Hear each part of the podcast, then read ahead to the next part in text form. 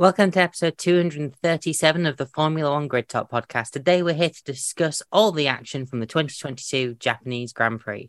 My name is Ruby Price, and joining me we have Coops from Everything F1.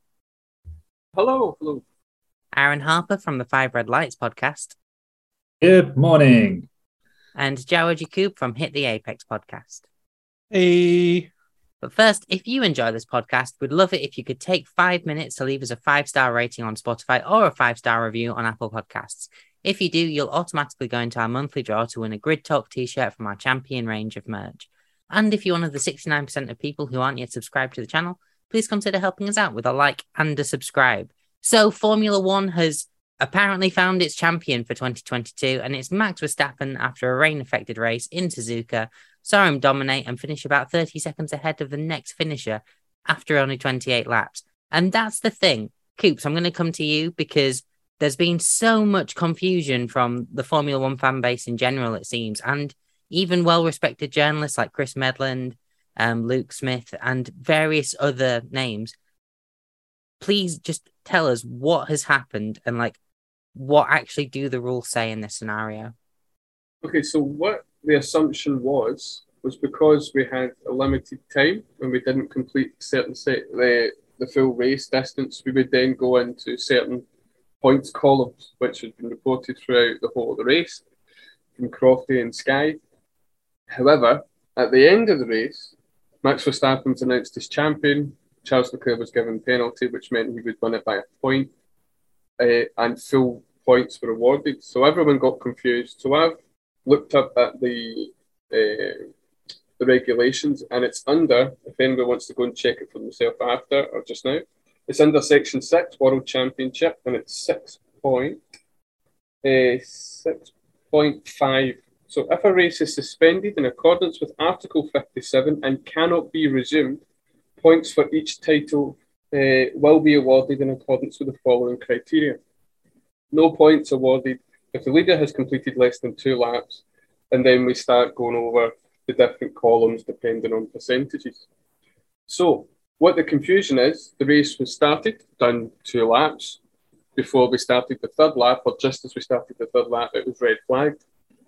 Then it was resumed, which means under the regulations written for this year, full points are awarded, which is stated in the regulations. So that's where the confusion seems to be. Yeah, it's certainly been a confusion caused by people reporting on what the so-called rules were. Um, Aaron, I'm going to come to you because we certainly had a lot to say about this pre-show. Um, you had, um, obviously, like we all had this idea that you know because Crofty and everyone during the race kept saying, "Oh, we've only hit this percentage so far," you know, we're only getting this amount of points. Like as a Formula One fan watching this, how important is it that they get the facts right when they're reporting on it? It's pretty crucial because um, if you haven't dealt with like contract lingo, it can be quite misleading. Um, I mean, I, I remember my first dabbles with legal contracts and stuff like that. Um, it was overwhelming. It, it, it takes a lot of brain power to get your head around it. But once you do, you kind of have a working theory as to what means what. Um, and you you quickly realize that what what you want to happen has to be explicitly stated. You have to say exactly what happens. There can be no room for ambiguity. And I think the FIA, F1 have let the fans and by some extent the teams down a bit because the the the journalists that you mentioned at the beginning were confused. They felt that half points or 75% points should be awarded. Um, but the FIA and F1 have, have sort of, they have followed their rules. And Jamie's absolutely right in the way he's explained it.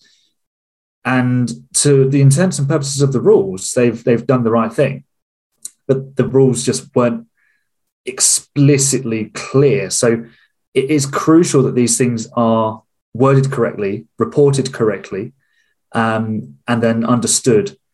Um, and because of these different columns and because we had a suspended race and then it restarted, everyone, I think, was all working to the assumption that you know we, we would get certain points for certain race distances because in years gone by we had a 75% rule for full points to be awarded. So you, you think back to Interlagos 2003, um, where there was a late red flag and we just crossed 75%. And then there was the whole thing where they declared the wrong winner, you know, just FIA things. So it is really, really important that these things are done correctly and they're understood by the fans because Twitter is, you know, it's just a cesspool of people waiting to explode. And it's just, it's not even potentially the worst thing that the FIA have done today, which is absolutely astonishing. The fact the FIA, this is not even the, the, the most confusing thing that they've done today, which we'll get onto a bit later. But it, it's really important because we, we jumped onto this Zoom call and we were all trying to work out whether Max was or was not world champion. And to begin with, it just looked like the FIA had changed the rules to make him world champion today um, with with Leclerc's penalty, and that isn't the case. But for a few minutes, it did look like that, and that's not fair on Max. That would do his season and his championship a disservice. Yeah, it certainly is worth prefacing everything that's obviously being said today and in general around this. Um, what has happened is not in any way, shape, or form Max Verstappen's fault. No one really, with any sense of logic, should be calling for Max Verstappen to, you know, have a championship in this scenario based on this information taken away from him. Um, like there is obviously talk about other things, but that's not relevant right now. And ultimately, Max Verstappen has done enough over this season to have wrapped up the championship at this point. Um, so therefore, Max Verstappen is the world champion elect, let's say. Um, so Jawad, I'm going to move on to you. Um, we'll talk about other FIA issues later during the show for sure, but ultimately it was a very anonymous championship winning race, wasn't it? Like he's won by 27 seconds after you apply penalties. He's just he just disappeared, which is exactly what he needed to do today. Exactly what he needed to do today, and exactly what he's done all season. I mean, I don't think we even got TV footage of him crossing the line uh, at the end of the race. And, you know, at that point, we didn't know whether he would be crowned world champion or not. But, you know, assuming FIA, the TV race direction did as well, I'm sure they would have made it more momentous than it seemed. So it's a bit underwhelming in that respect for him and such a moment like that to be crowned the two time world champion to have like an underwhelming conclusion to it. Um, but he's done basically what he's done all season, and that's just drive really well. He's been the class of the field since you know the opening round going back to Bahrain, and there has been very little to fault in his driving, apart from obviously what happened yesterday in qualifying, which he was given the reprimand for, of course. But um, he's been peerless all season, and it's just a shame that you know, like we discussed off air, that uh, given how well he's driven all year and you know the league of his own that he's in that he's got to contend with all these other controversial issues and things surrounding whether it's his team or the FIA or you know other drivers and teams around him. But um you know I guess we just have to as much as we're so fired up and emotional about all the other things going on um, with the conclusion of this race, we have to, I guess, take our caps off and say, look, you know, he's two time world champion. He's done the job. And um, yeah, I just hope, like we were saying off air, that it's not going to be a legacy for Max where he's remembered like Michael Schumacher was with, you know, like Aaron was saying off air with, you know, Adelaide and then Jerez and Monaco, all these things that come up as being red flags or asterisks against his championship wins. So, but, you know, let's just savor if we can, if we're not feeling too aggrieved or angry about it, the fact that Max is two time world champion now and the kid can actually um, pedal the car. Yeah, I mean, certainly it would be nice if now that the championship championship has been wrapped up, we can get some new winners for the remainder of the season. Um, but obviously, you know, that's a that's a um ideal scenario for the neutrals. But Coops, let's move on to Sergio Perez, who came home in P2 today after a very close fight with Charles Leclerc for the last couple of laps. Um, ultimately, um, given the position by Leclerc going deep into the previous into the final chicane, getting himself a five second penalty. But what did you make of Perez in today's conditions? Perez did exactly what he needed to do. I mean, he's he's not known for being bad in the wet. I'm sure he's he's pretty good with his tyres in the dry. So, you know, he, he controlled his race well and just needed that wee bit extra grunt to try and get past the Ferrari. And course, Leclerc gifted it to him, which is not the first time we've heard that sentence this season. Uh, so yeah, it was it was he did what he needed to be. He's like, you know, Albon and Gasly being in that Red Bull in the past wouldn't have done that. So you know, he did exactly what he had to do and was there in case there was a, a mistake by Charles, which there was. So couldn't really fault it, to be honest. Yeah, I mean, there's also like the issue of because there was such close on track battles happening between maybe two or three sets of different drivers.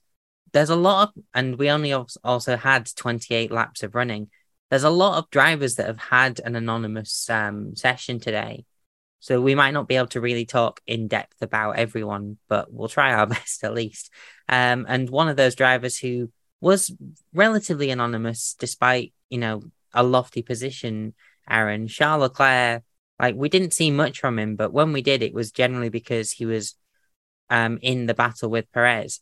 But I want to um, mention with about 25 minutes maybe left on the actual race, Charles Leclerc questioned whether he could come in and box for new tyres. And ultimately, the reason why he's lost this championship in today's race is because his tyres were shot by the end. You saw on the um, onboard from the rear that he just had a thick band of degrada- degradation on his tyres. Yeah, and that that contributed to the fact that he was pushing so hard in the final corner to keep Perez behind and made the mistake, which gave him the five second penalty, which, I mean, a miracle happened. The stewards of the FIA made a decision very quickly. Um, read what you want into that. There's all sorts of conspiracy theories running around on Twitter. Um, Engine Mode 11 looking at you. Um, but uh, it was a weird race for Charlie. He made a terrific start and then ended up on the wrong part of the track for the conditions into turn one, having nosed ahead of Verstappen. Uh, he was close at the restart, and then through the pit stops, he fell back and just never found any pace. Um, the, the Ferrari chewed up the tires. It was it was pretty dismal actually for Ferrari because one car in the in the barrier and the other car slow and penalised. Um, but I, I do understand from what I'm reading on Twitter, so take it with a pinch of salt, um, that Mattia Binotto is furious about the fact that there was no way that Ferrari were able to go and speak to the stewards and explain anything. While, you know, let's look at it factually. Red Bull were afforded that opportunity last week with Sergio Perez, and there was three different incidents uh, of the same thing that they decided not to check um, during the race when they had ample time to do so. So there is, you know, feelings within the paddock and obviously through the fans of, you know, favoritism towards Red Bull. But if you think back 20 years, everyone thought the FIA were favouring Ferrari and FIA stood for Ferrari International Assistance. So it is swings and roundabouts, but nothing changes the fact that Ferrari just weren't fast enough this weekend. They missed out on pole position by the barest of margins and today, Charles just didn't have the speed. It might have been different if Carlos was there. He might have managed the tyres a bit better, perhaps, but um, we'll never know because he was the, the the car in the hedge. Yeah, and one driver who absolutely did have the speed today, at least in terms of staying where he was and staying ahead of the car behind, Esteban Ocon, Jawad in P4. Like this is where most of the cameras were pointed through most of the race. Um, great defending. Um, just did a- everything he needed to do to stay ahead of the seven-time world champion. He did a phenomenal job, and I was just looking at the constructors' championship points.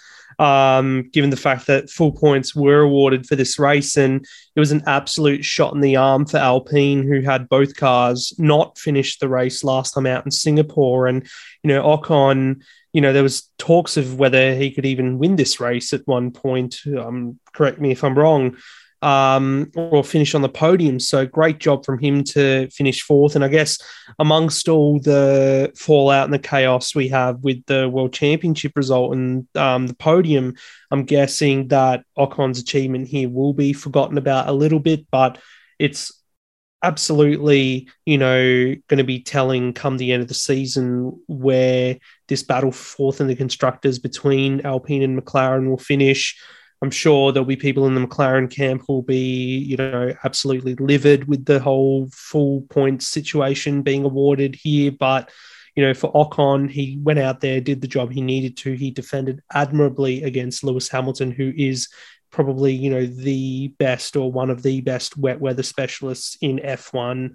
Um, so, you know, you can't really fault Ocon for that. And fourth, you know, such a great result for them on this day.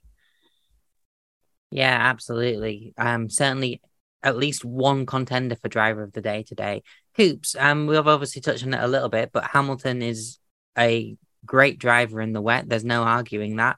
And you could see him today looking for those like different lines to try and find a way past Ocon. But ultimately, what let him down was that Mercedes lack of straight line speed in comparison. Yeah, it's a it's a hard one. It's not a hard one. It's a strange thing to say that Lewis Hamilton didn't have straight line speed in the Mercedes. Uh, not used to that. Uh, but it was good racing. You can see why he is seven, arguably eight, should have been eight time world champion. Uh, but yeah, unfortunately, the team have to take the responsibility that they just didn't give them the tools to do what they needed to do. Uh, we know that they can race closer together in the new regulations as well. So if he just had that wee bit extra grunt, he would have got ahead of Ocon, I would imagine. It wouldn't have been as long a fight, but it was good. It was good fighting. There was some contact coming into 130R, which uh, could have been uh, could have been a, a serious incident. Uh, uh, but you know, they, they, they pretty much kept it where they needed to keep it. Uh, and one thing that I have to admit, which I don't like to admit because I don't like Ocon, is he's actually not a bad driver. I've never, I've, I never took to him. I don't know what it was, but in the last couple of years, he's kind of shown that he's uh, he deserves to be where he is. It'll be interesting with Gasly next to next season how that will go. Yeah, absolutely. Now another driver who is very good in the wet, Aaron Sebastian Vettel was last, I think it was uh, after turn one on lap one after he had a um incident with Fernando Alonso, spun around the onboards he had he had absolutely zero visibility, but he's come back to finish P6 and ultimately it came down to boxing for those inters immediately after the safety car, didn't it? Yeah, that was uh, a wise old head making the right decision. Although uh, the goat actually followed him in, Latifi followed him in behind, and also ended up in the points. So it was a very smart move from from Vettel. I think there has to be some sort of issue taken with this because they were made to go out on full wets behind the safety car. And as soon as they said, okay, boys, you can go racing again, two of them came straight in for intermediates. And then they all had to because they would just all lose time because that's the nature of competition. So it just makes a mockery of having the full wet tires. Basically, the full wet tire at the moment is only fit for, you know, trundling around behind the safety car and man and uh, following a mandate from the FIA. But nonetheless, Seb drove brilliantly and he kept it pointing the right way. He was obviously facing the wrong way at turn one because he had a bit of a bump with Fernando Alonso. I think more the fact that he was just, you know, you know, when someone jumps out at you in the dark and you're not like prepared for them. I think it was like that. Um, he just didn't know Alonso was there and uh, recovered his race nicely, no damage and a very, very neat and tidy performance. Got himself into Q3 yesterday. Uh, why is he retiring? if you give this guy a good car, he can do the business. Why is he? I don't know. Why is he retiring? Look, Fernando Alonso is a great driver, but Aston Martin have still got a, a driver in Sebastian Vettel who can do the business and he's probably a little bit cheaper and less difficult to manage. So, yeah, but credit to Seb, excellent on his final race at Suzuka. Although he might be back for a one-off. Who knows?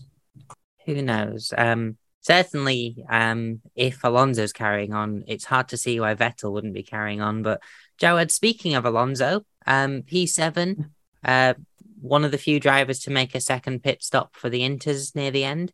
And it seems to have paid off because ultimately he's come back to P7 again um, and crossed the line, oh, like one thousandth of a second behind Sebastian Vettel.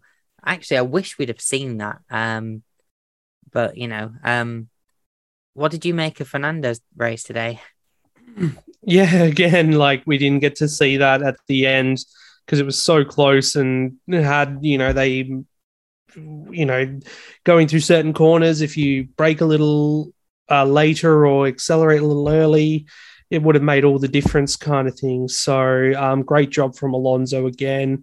And it's just good to see those two at it. It just gives me nostalgia trips back to 2012 and even in 2014 when they were fighting at Silverstone for lower positions and whatnot. But, you know, Alonso, again, showing Alpine he's got the goods. He's a driver that they should not have let go of. But you know, Alpine being Alpine and having poor management, they're like, uh, well, you know. Um, and again, with the points that Alpine have scored today in their battle with McLaren for the championship, Alonso's contribution has ended up being quite handy. So you know, he again along the likes of Vettel and Hamilton, just wet weather specialists and they put on a show in a day on a day where I don't think any sort of entertainment would have um, saved what was a pretty dark day for F1. A dark day in more ways than one, you could say, given uh, there was all those talk about like the lights going out in Suzuka. But Coops, um, George Russell was very vocal during that session. Um, wanted to stay out on another lap on the wets for another lap near the start. Um, ultimately, I think this would have been the wrong decision. Yeah, I think it, that was the the argument from him. He lost time double stacking, but the team were like, "You lose more if you stay out." Uh, it did sound like he was moaning that he came in to get inters while everyone else was coming in to get inters. You're like, "Oh well, what are you moaning at?" But yeah, he done a solid enough race. Uh, I'm, I'm, I'm kind of I'm kind of conflicted about George Russell in the last race when he had that contact with Mick Schumacher he then was saying that Mick Schumacher was defending for his life. Well, he kind of is. He's not got a confirmed race seat, so you know, calm your jets. And then he's on the radio shouting about how great his own pass was. Like a bit, oh, okay, no bother, pal. Eh, that's fine. But yeah, it was a good solid race for him. I think he'll be a bit annoyed that Alonso got past him, but Alon- that Alpine's fast and Alonso's Alonso. So, you know, it was solid enough, but Mercedes shouldn't be down in that part of the, the table regardless. Uh, and they'll need to hopefully do something next season to get them back up, and we can actually have the three way fight we've all been dreaming of in Formula One. Yeah, that is certainly the bottom line of today's results. Why are Mercedes fighting in P5 and P8 when, you know, they were consecutive um seven times constructors champions, I think it was. Um yeah. or it might have been eight. No, no, they won it last year. It was eight. Yeah. Yeah, they was... won last year. Yeah. Um, but yeah, Aaron, um, Nicholas Latifi in P9. Um, I know that the internet's going to love this. Um, and Latifi's also probably going to love it because, you know, he gets to get two points um, to end this season off with. Um, any chance of more? well, he's shown that when it's wet and changeable like this, he's pretty handy. Remember back to Silverstone, he got the Williams into Q3 um, I'm not sure Albon got the Williams into Q3. I might be wrong on that. Correct me, someone, if that is uh, if Albon has done that. Um, but yeah, great result for Latifi. He made the most of the early switch to Inters um, and then held position. You know, he, you would expect uh, the Williams to have fallen back, and you'd especially have felt that Latifi would fall back quicker than Albon if he'd been in the race. But he did a really good job, kept it neat and tidy, no crashes, no spins, uh, managed his pace fairly well. Okay, he lost a couple of positions, but yeah, two points, and uh, he's another driver who's benefited from the uh, the decision to award full points because I think he leaps up to twentieth in the championship now. That might be a very good point. Um, I currently don't have the actual championship standings up in front of me, but um, it certainly throws some criticism off his back, I guess, from that perspective, because in a 20 um, driver championship, being 22nd is uh, pretty telling about where you are in your career. But um, just to move on whilst waiting on that, uh, Jawad, uh, Lando Norris, another driver to benefit from full points being awarded, comes home P10. But ultimately, like this was touched on possibly by you. Um, McLaren have yet again fallen behind Alpine in the championship. Yeah, like saying it with such um, pain as well uh, on my face because yeah, McLaren have fallen behind Alpine after they got ahead finally last weekend. Like, there's no faulting how Norris's race went. You know, he started 10th, finished 10th, and survived what was ultimately a chaotic race uh, at the end of the day. But he's a driver that does excel in the wet. But, you know, I guess just, you know, these conditions and the track wasn't there for him in the car today. So they're just going to have to lick their wounds and move on. There's not much more I can say about that. And like for McLaren as a whole, you know, they started as a team collectively, they started and finished where they, um, you know, oh, they finished where they started. That's what I'm trying to say. Yeah, and when a driver ahead of you actually ends up DNFing, that tells that also meant that's also worth mentioning. Um, but on that topic, then I guess Coops, uh, Daniel Ricciardo being two seconds behind his teammate in P11. Um, obviously, we've seen times this season where Ricciardo has been a lot further back than Norris, um, but still being congratulated on that performance. Um, worth congratulating today being that close to his teammate, or is it just another unfortunate um, situation for Ricciardo of not doing enough today?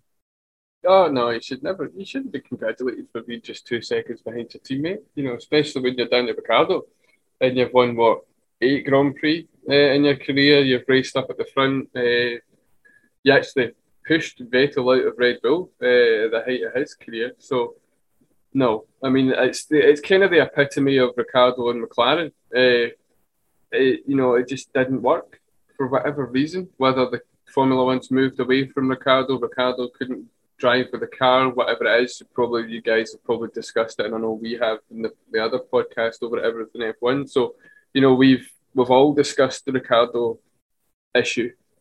Uh, you know, it's it's a shame you, during the first two qualifying Q1, Q2, you were like, oh, look at Daniel Ricciardo, then he then he doesn't get it into Q3, and it just it just it just flatters to deceive Daniel in uh, McLaren, uh, and uh, it's you know by the looks of things, he isn't going to be in a race seat for next season, and and that's just what happens. You don't perform in Formula One, and you're consistently not performing in Formula One, especially with the expectations that Daniel would have had you ain't going to be in the grid for long. So it's a shame, but it is what it is. Yeah, it certainly was a shame, especially when you consider the expectations we all had for Danny Ricciardo joining McLaren Mercedes as well. Um, yeah. you know, a team that had just done really well in the championship with um Renault power somehow. Um mm-hmm. to, you know, be given what was the best power unit on the grid at the time and then just completely falter. I mean, um, that, that that's the thing. Sorry to jump in. That, I mean, I think everybody, when they saw Ricciardo Norris, McLaren, Mercedes on paper, you were like, oh, this is it. You know, this is perfect. This is exactly what you want it to be. McLaren had that kind of personality that Ricciardo could fit into. And it didn't work. It's it's a very strange thing. I don't think I've seen something not work when everyone expected it to work as bad as the McLaren Ricciardo thing has you know, ended up being. Yeah. And ultimately, I think at the end of the day, it will be considered a poor decision on both parts um, when looking back over it, as much as there obviously was the high of Monza last year. Um, but moving on to Lance Stroll, Aaron, who came home to finish P12. Um, ultimately, he um, got a very good start, like driving along that very short and only piece of dry track in Japan. Um, but after that, a re- relatively anonymous drive from Stroll. He managed to find the only bit of track at the start that was suitable for intermediates, and it showed. As soon as he hit that, he took off like it was like when you go on Mario Kart and you hit like the, the zoom pad, and you just that's it. Off you go. Or you, you, you yeah, he just took off and he almost lost it when he hit the wet patch, to be honest. Um, but he did well to keep hold of it and then navigate his way through the rest of the lap. He was one of those as well that pitted for a second set of intermediates, which helped him get back up the order. Um, and I think with a, a, better quality car, he would have done something similar to Alonso. He might have just scooped a point at the end from one of the McLarens. But again, Lance showing his credentials in wet weather. You know, he gets a bit of a bashing because he seems a paid driver and his dad's the boss and everything. We've been through that. But you know, when push comes to shove, he is a capable racing driver. Whether he's really good enough to keep staying in Formula One um, without the support of his his dad owning Aston Martin is a different question. But you know, he's he's a capable pair of hands, and on a day like this, you need someone who is useful in the wet to bring the car home, and he he did that. Yeah, it certainly took him a couple of years to do it. Um, and you know, having your dad financing your drives in Formula One helps by giving you that time to, you know, develop as a driver. But he certainly does know his way around a wet track. Um, and a driver who, you know, seemed to be enjoying the wet conditions until ultimately finishing P13 in his home race, Jawad. Yuki Tsunoda was all smiles until Russell knocked him out of the top 10. Yeah, there wasn't going to be like a Kobayashi style celebration in 2012 for Tsunoda, but credit to him for running in the points as long as he did. But yeah, he wasn't going to stay ahead of the much quicker Mercedes that ultimately did displace him. And then going down into 13th as well um, kind of shows you where that Alpha Tauri car is in terms of pace. So it wasn't really, you know, lacking the ability of of Tsunoda. I think it's just the car is a, a wreck and cannot do much more than that. So, you know, good on him for at least finishing the race and you know hopefully next year at his home race he's got something better to cheer about. Yeah, hopefully Alpha Tauri can give him a car that's a little bit more competitive um, for his home Grand Prix next time around. Coops, uh, Kevin Magnussen just after the um, red flag was looking rather well up in um, P12. Um, you know, after obviously yesterday's qualifying not being so good, but ultimately finishing P14. Um, was it just Haas not having the car today? Haas haven't had the car since very early on in the season. They started off well. Everyone else has developed and caught up with them and surpassed them, and then they're back down to pretty much where they probably should be. Uh, yeah, Magnussen's a very capable driver and does well with that Haas. Uh, flung it down the inside and done a couple of decent passes.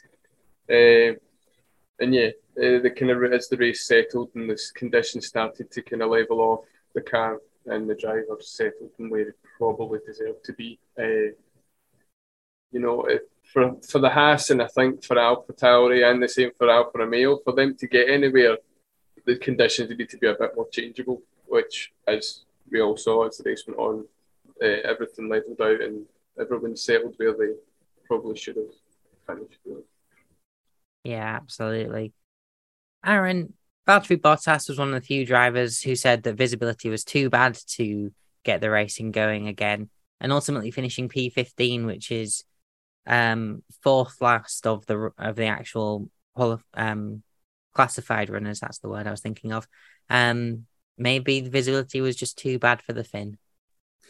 Um, well, the visibility certainly improved, but Bottas's skills in the wet have long been uh, missing in his repertoire of being a racing driver. He he had he has had some flashes of speed in the wet when he was at Mercedes. Obviously, he won that really bizarre Turkish Grand Prix where the track was dry, but they ran intermediates the whole race. so um, he has had some success in the wet and Canada as well in the Williams, where he qualified third back in 2013. But all too often, we do see him facing the wrong way in the wets. And today he was just anonymous. I mean, they they they showed his they played his radio message and then they went ahead with uh, a rolling start and sent them on their way. So maybe they just went, ah, it's Bottas. He's no good in the wet anyway. Of course, he's going to say it because he doesn't want to keep racing. But you know, it it didn't change anything for Bottas because he's had a terrible run of form. He hasn't scored any points since Canada, having started the season like a revitalized man with extra sugar on his porridge. But he needs to go to Sainsbury's and find some sugar and some, maybe some chocolate to go in there too, because he's having a really rough time at the moment. He needs to find something sweet going on in his life. Yeah, absolutely. And um, just to also add, like obviously he won that wet Turkey race, but the season before at Turkey in wet conditions, he was spinning, I think, five or six times during the race. Um, but then also the um champion um of this and last year also won, also spun several times during that race. So I think it was just a very slippery turkey that year, um, as we've all already, you know, gone over. Um, Jawad, Zhou Guan Yu, P16, at one point um, was six seconds quicker than Valtteri Bottas after he pitted again for Inters. And I think ultimately that sort of inspired the decision from the likes of Fernando Alonso, Lance Stroll, etc., to pit for a second set of Inters. But ultimately finishing P16 um, behind his teammate, that's probably just where Alpha were today. Yeah, pretty much. Like early on, it did look a bit inspired that they made that switch to Inters and, you know, the likes of Alonso and whatnot were able to make it work for them. But uh, for Zhou and Alpha, yeah, it wasn't going to be the case. So sadly for him, he finished all the way down where he did, but um, he was battling with the likes of Mick Schumacher and whatnot. And ultimately, Zhou made the you know, quicker decision or early decision to come in for the Inters. So he did get to beat uh, young Mick in that respect. So that's probably the only thing that they're going to be saying, yay, we did right on the day. But yeah, you know, finishing behind his teammate in a pretty chaotic race, they finished the race at least. Yeah. Coops, there's a lot that can be said about what happened with Pierre Gasly today, and obviously, um, I think he is still having to go to the stewards um, because he was uh, being investigated for speeding under a red flag conditions. Um, started in the pit lane because he changed his rear wing, um, had to then change his front wing um, after the first lap, and ultimately, then we saw what can only be described as, you know, a bit of a mess with regards to what was going on on track whilst cars were still live. Um, obviously, everyone is going to have a view of like what happened and with regards to whether there should have been recovery vehicles on track whilst cars were still active. Just tell me what happened with Gasly today. Uh, he, personally, for Gasly, he had a bit of a mare, but yeah, he, he lost. Uh, he, he decided to collect, or the car decided to collect the advertising hoarding, which was flung onto the racing line after Sainz had his accident in the first lap, uh, which damaged his front wing. Went into the pits. When he came out the pits, he's way down the order. Safety car's been deployed, then red flag. He's then been booting it to catch up. The red flags came out. I think during the Sky coverage, it actually showed the red flag coming onto the dash just as he's hitting the point where the tractor is actually on the track. Uh, and you know he's quite rightly angry. Uh, there's there's a lot of conversations. I think you know Karun Chandhok on Sky. You've got Johnny Herbert all kind of pointing the finger towards Pierre Gasly to a, to a degree. Uh, take that what you will. uh, ultimately, the issue is like eight years ago on the same track. Now, any other track might not be as emotionally sensitive, but it's Suzuka. You know, eight years ago, Jules Bianchi hit a recovery vehicle and then passed away a few months later from his injuries. Uh, so you're back at Suzuka. You've got the same changeable conditions. There's a there's a tractor on the track. A car goes past at full speed. It's not a nice feeling. We were all, most of us here probably remember that. I remember that race. I remember hearing all about it, and I wrote a piece on the Everything F1 for it as well this week. But it, it, it's there has to be two sides. FIA have regulations they have to enforce. If Gasly's speeding, it's a slam dunk. He still has to be looked into. He still has to be discussed. The other side of it is the FIA and the clerk of the course should have made the call. Look, we're having a red flag. Leave it there. They're coming into the pits. Leave the tractor where it is. The conditions aren't suitable to have that tractor there. The lights aren't very good on that on the car, as we've probably all seen on the footage. The, the those aren't the nice big LED fancy lights in the back of those tractors. You know, Carlos Sainz can get out the way or stay in the car until that they're past.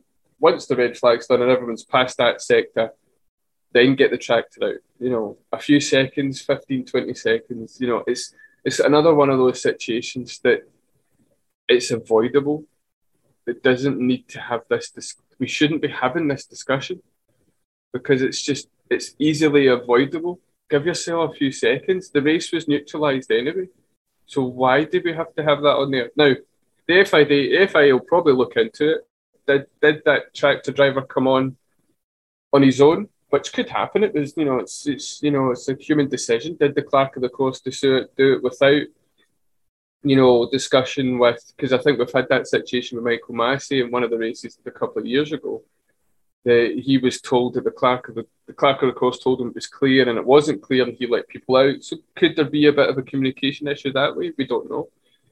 On the face of it, it it's just not a good look. And I think the FIA need to make it. And I, I would rather the FIA be a wee bit more cautious because they can argue that on safety grounds and you can't really argue back if they go it's on safety. So we decided to be a wee bit more cautious.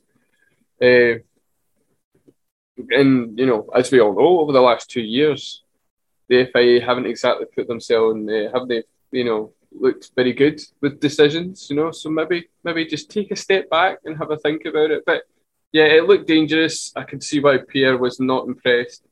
I just while we were on the podcast, I looked on Twitter and there's actually a video going from the Ferrari's onboard camera, and even the uh, the the, the, the track worker was about, oh, there's a car coming past at full speed. So it it, it's not a good look, and it's definitely not something we need to see again. Yeah, certainly not. I'm going to stick on this for a bit, actually, Aaron. Um, one suggestion was that the FIA were obviously aware of the um, weather conditions that were approaching and were trying to basically return to normal racing as quickly as possible, which is why they kept it a safety car, which is why um, this um, recovery vehicle was deployed as quickly as possible. Um, as Coops was sort of hinting at, like, is it better to, you know, even with the chance of extreme rain, um, like, you know, raining off the race, is it better to take that extra, you know, couple of seconds, couple of minutes, maybe even, um, to try and make the right decision? Yeah, of course it is. But I think this is a, maybe a perfect storm of a, a, multitude of different factors. So you've got the race directors who want to get the race going because they know that if they get the cars going around the track, they can stop the water puddling. Um, as we saw, once racing got resumed, it dried up pretty pretty well. And the drainage is fairly good, even though we'd have probably had to stop at some point, or all the cars would have had to put on extreme wets. And because all the to- all the teams were on inters because they're faster, they were in a no-win situation there. Race control were kind of stuck. If they throw a red flag, it was going to be a long stoppage, and they could see that coming. But if they try to hurry the process, then they could catch themselves out with this exact situation. And the safety car is there to bunch the field up. And we saw this in Monza where we had the tractor on the track and drivers were still coming around to catch the back of the crocodile it is very, very difficult to get it right. But as Coops said, you've got to be a bit more cautious throwing a tractor onto the track and hoping that it's going to be all right. They know that Gasly is coming around to that zone. So just wait for him to pass it, and then everyone's going to be behind the safety car. And if you still have to red flag it, fine. But to have a car coming round, and by that point, they hadn't thrown the red flag And I saw some, I can't remember who, who it was on Twitter. They said about the different speeds that are allowed to be done. So a virtual safety car, uh, cars have to reduce speed by about 40%. Behind a safety car, they just have to hit a delta, which uh, Gasly said that he's respected. Um, his uh, thing for going to the stewards is for speeding as he completed the lap. So I think he's gone too quickly after that uh, the, the situation with the tractor to catch the back of the pack. Um, it, it's just a concoction of so many things that are avoidable and that can be fixed by maybe having better extreme wet tires or mandating the use of them. Um, you know, if the race starts in wet conditions, so they do this behind the, the safety car. If it's a rolling start, you have to be on extreme wets. So that there's no two ways about it. If it's a wet start, start on wet tires. And then if you have to change them after two laps because the track's drying up, fine. They've done their job. You're not going to get away from the spray. I mean, even with um, the intermediates, you have spray. So that's never going to change. Um, it's it's just a, a difficult situation. The FIA are being too hasty. They're being too pedantic over the wrong things, you know, like nose piercings.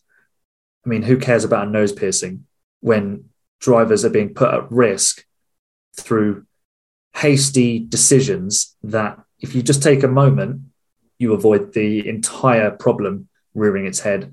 And like Jamie said, that they've not covered themselves in glory over the last few years.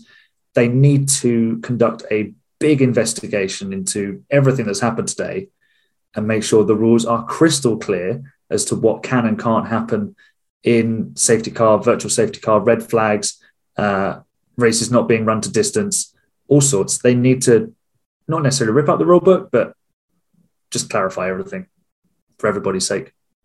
Yeah, and speaking of rule books, actually, was um, I saw something about this earlier, but um, Coops has just reminded us. Um, Jenny Gow, uh, Formula One journalist, uh, has said her tweet saying Max Verstappen has aged well.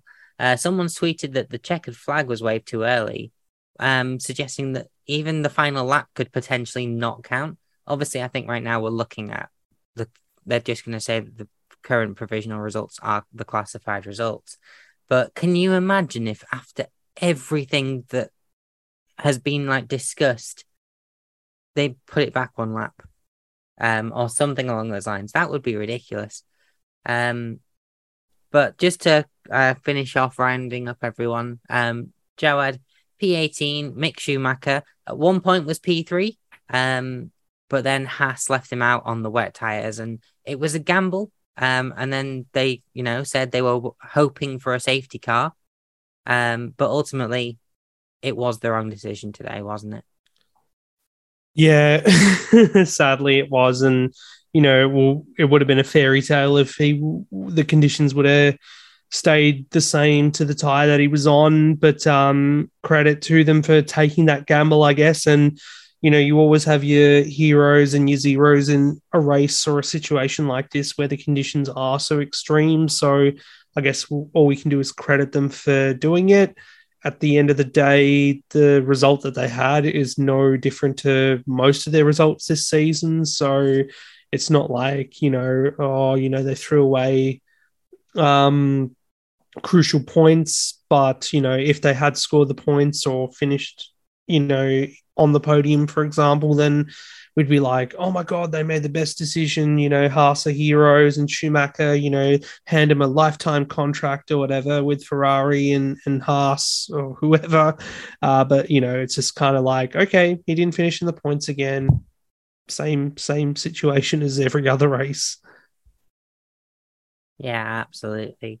And just then to round off the DNFs, Coops, uh, Carlos Sainz and Alex Albon, Carlos Sainz aquaplaning and then ultimately hitting a barrier that you know you couldn't see from his onboard. Um, and Alex Albon having engine issues. Um, I think for both of them, it's just take the week off and come back to COTA. Yeah, I mean, Albon, you can't do much about it. Came out of the hairpin. I think it was a box of neutrals. I don't think you could get past second gear. So that's either a gearbox or a hydraulic issue. And then, you know, Sainz just even he said in the pen while they were interviewing him that he just he moved over to get a bit of better view, hit some water at that speed. You know, it's all she wrote. Uh, unfortunate for the two of them. You know, they'll soon forget about it in a couple of days and move on to COTA, as you say. So. Yeah, absolutely. So that is the finishing results. Uh, time for our driver of the day now. I've already made a case for Esteban Ocon being considered. There's a few other drivers I think you could consider, but let's start with you, Aaron. Who's your driver of the day? Uh, oh, I'm going to go with Nicholas Latifi, the GOAT. driver of the day, Nicholas Latifi. Jawad? Uh, go with the fan vote for Seb Vettel, his final Suzuka Grand Prix, Japanese Grand Prix, scoring points. You know, hard to look past him on this one. Yeah, absolutely. Coming from the back of the grid to finish P6 in a 28 lap race. Coops, uh, your driver of the day? You know, uh, I did think about this, but I'm going to have to go with Max Verstappen because, you know, he goes out there, gets the lead 30 seconds ahead in a 20 odd lap race. It just kind of, in a very small snapshot, shows why he's world champion and why he's dominated this season. So who I would go with. Yeah, absolutely. A very good argument to make as well. Um, so on that note, um, it's time to give the panelists an opportunity to promote, um, give some self promo. So, Aaron, let's start with you. You're from the Five Red Lights podcast. Where can people find you online? Uh, so you can find me uh, Five Red Lights on YouTube. That's the number five. Um, you can find me on Twitter at five underscore red underscore lights. You can find me on F1 Chronicle, where I put up articles and I also write for Inside F2.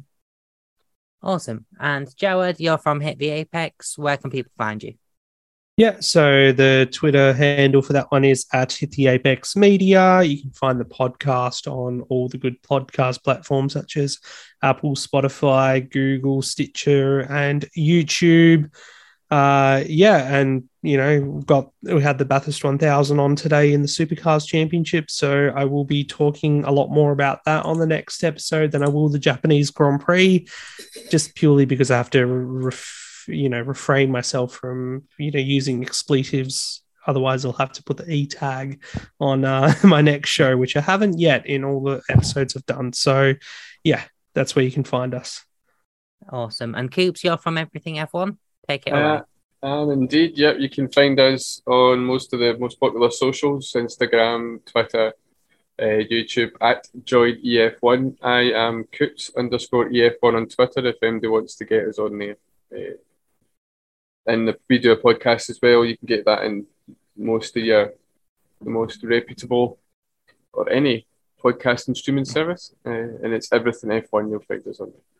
Yeah, and uh, if you want to find anything more from me, because I generally just host these these days, um, you can find me on the socials at Rubes R U U B E Z. Put a zero zero one if you're looking on Instagram. But on that note, Grid Talk is available on YouTube, where most episodes are recorded live, and we'll be sticking around for at least a bit to discuss um, in even more detail the things that have happened today. There's a lot to unpack that we couldn't fit in the show. And obviously, there's some comments in the live chat on the YouTube, which we're going to respond to. So if you want to get some comments in, we'll try our best to, you know, talk about what gets brought up. But as well as that, we're also on Amazon Fire, Spotify, Google Podcasts, Apple Music, Verbal, Omny Studio, and Pocket Casts. Just search Formula One Grid Talk for our back catalogue of shows with previews and reactions to qualifying and the race results. Please consider supporting the channel on Patreon so we can get mics, lights, and better recording equipment. You can get your hands on some official Grid Talk merchandise on f1chronicle.com forward slash store. And also make sure you subscribe to be the first to know when each new episode is released every week. We'll be back tomorrow with plenty more F1 content. Thank you very much for listening and goodbye.